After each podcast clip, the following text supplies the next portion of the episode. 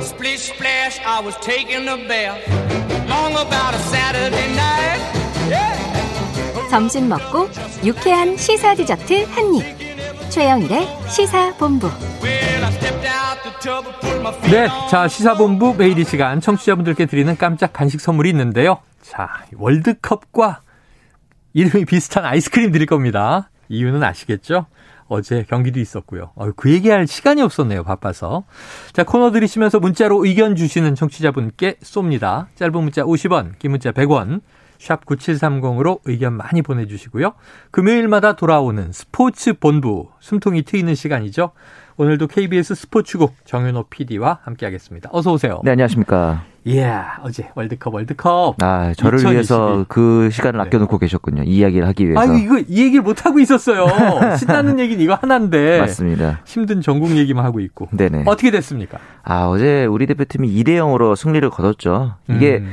보통 승리가 아닙니다. 아. 약간 또 이제, 어, 과장이 아니고 실제로 네. 11년 만에 승리거든요. 마지막 승리가 2011년 이란전. 아시안컵이었거든요. 네, 이란전 승리가. 그런데 우리나라에서 이란을 이긴 거는 네. 16년 5개월 만입니다. 2005년이었거든요. 네. 당시 저는 2005년. 미성년자였고요. 아, 미성년자였어요 그때? 네네. 아니었을 것 같은데. 아, 아, 어, 그래요? 그, 슬픈 의미가. 알겠습니다. 그리고 2011년 당시에 제가 그 11년 전에 승리를 군대에서 봤거든요. 네.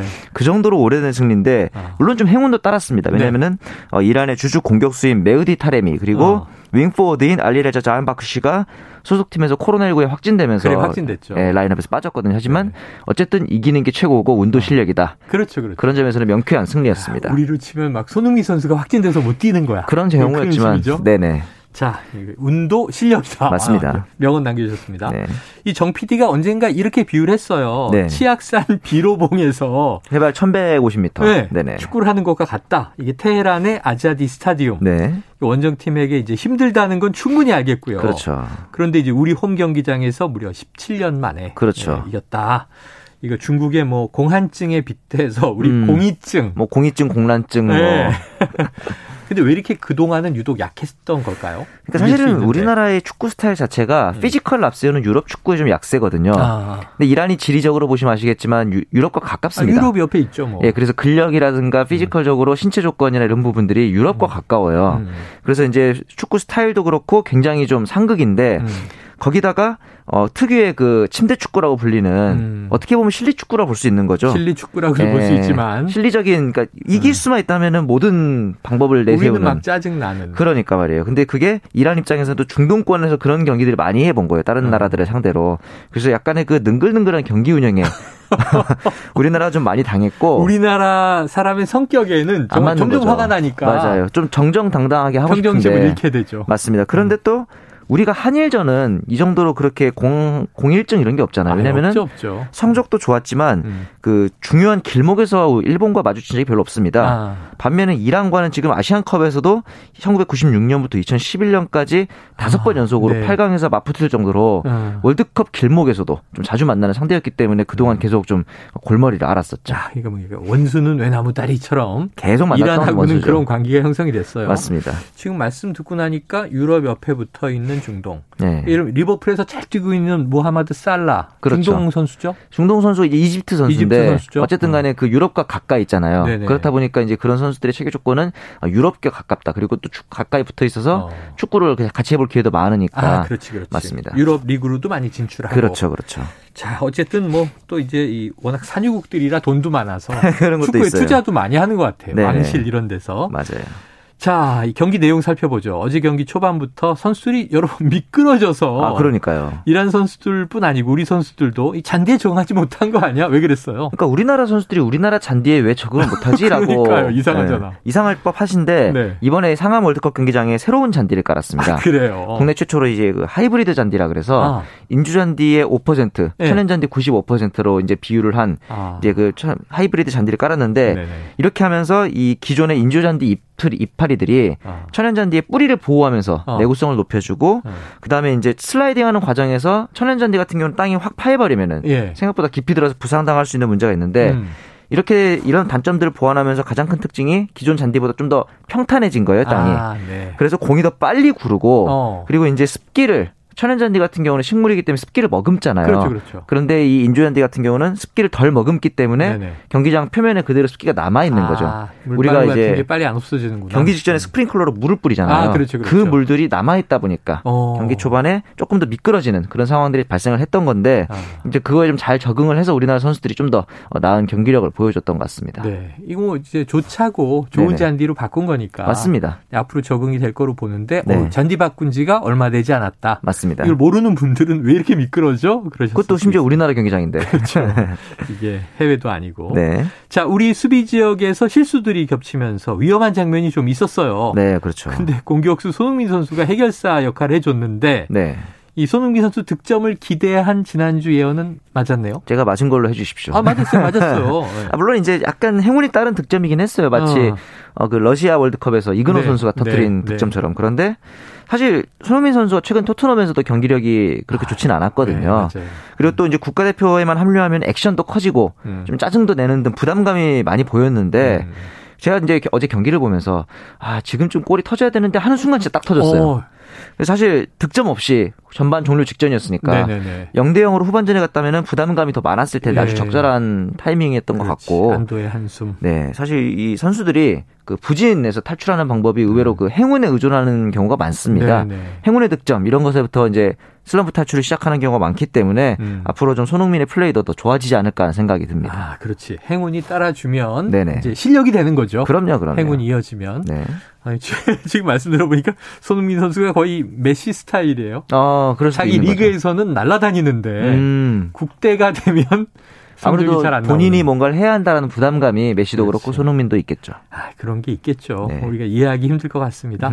자, 후반 김영권 선수의 골까지 터지면서 네. 상암 월드컵 경기장을 꽉 채웠던 관중들, 또 음. 경기를 시청하던 국민들, 어제는 정말 오랜만에 네. 청량감을 느꼈습니다. 그렇죠. 자, 정 PD가 꼽는 어제의 MOM 맨 오브 어, 매치 누굽니까? 저는 물론 손흥민, 김영권이 득점을 했지만 네네.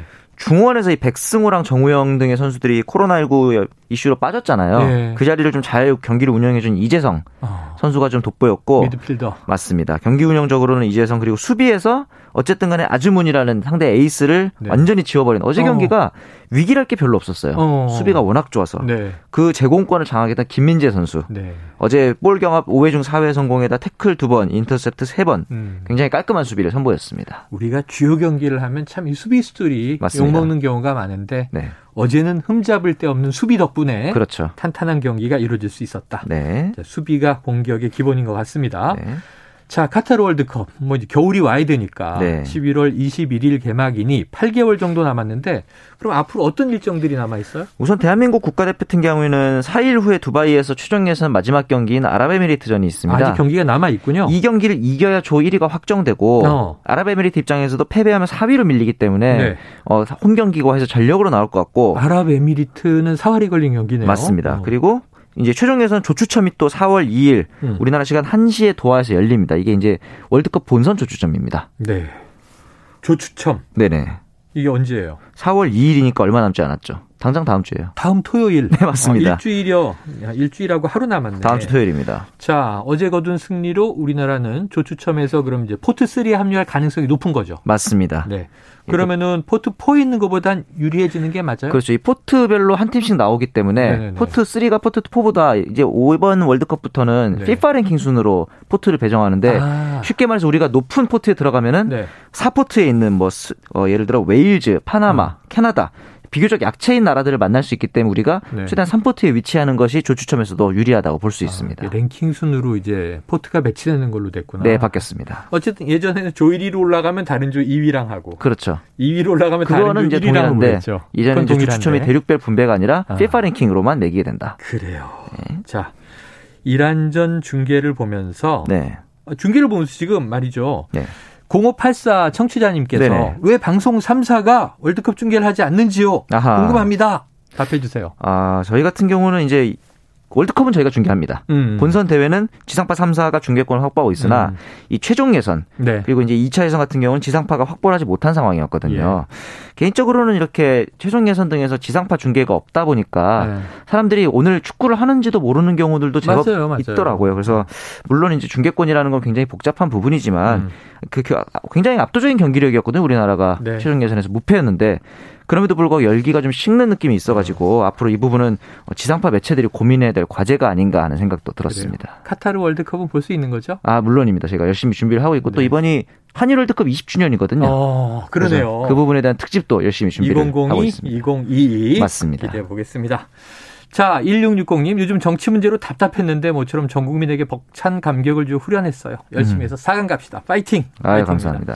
자, 월드컵과 이름이 비슷한 아이스크림 받으실 분 0584 1660 1404 8505 3229 6789님입니다.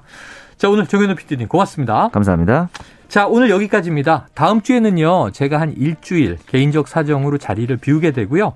박지훈 변호사가 다음 주 대신 진행을 해주십니다. 너무 놀라지 마시고 계속 귀 기울여 주십시오. 다음 주에 박지훈 변호사 뵙고 저는 다음 다음 주에 뵙겠습니다. 청취해주신 여러분 고맙습니다.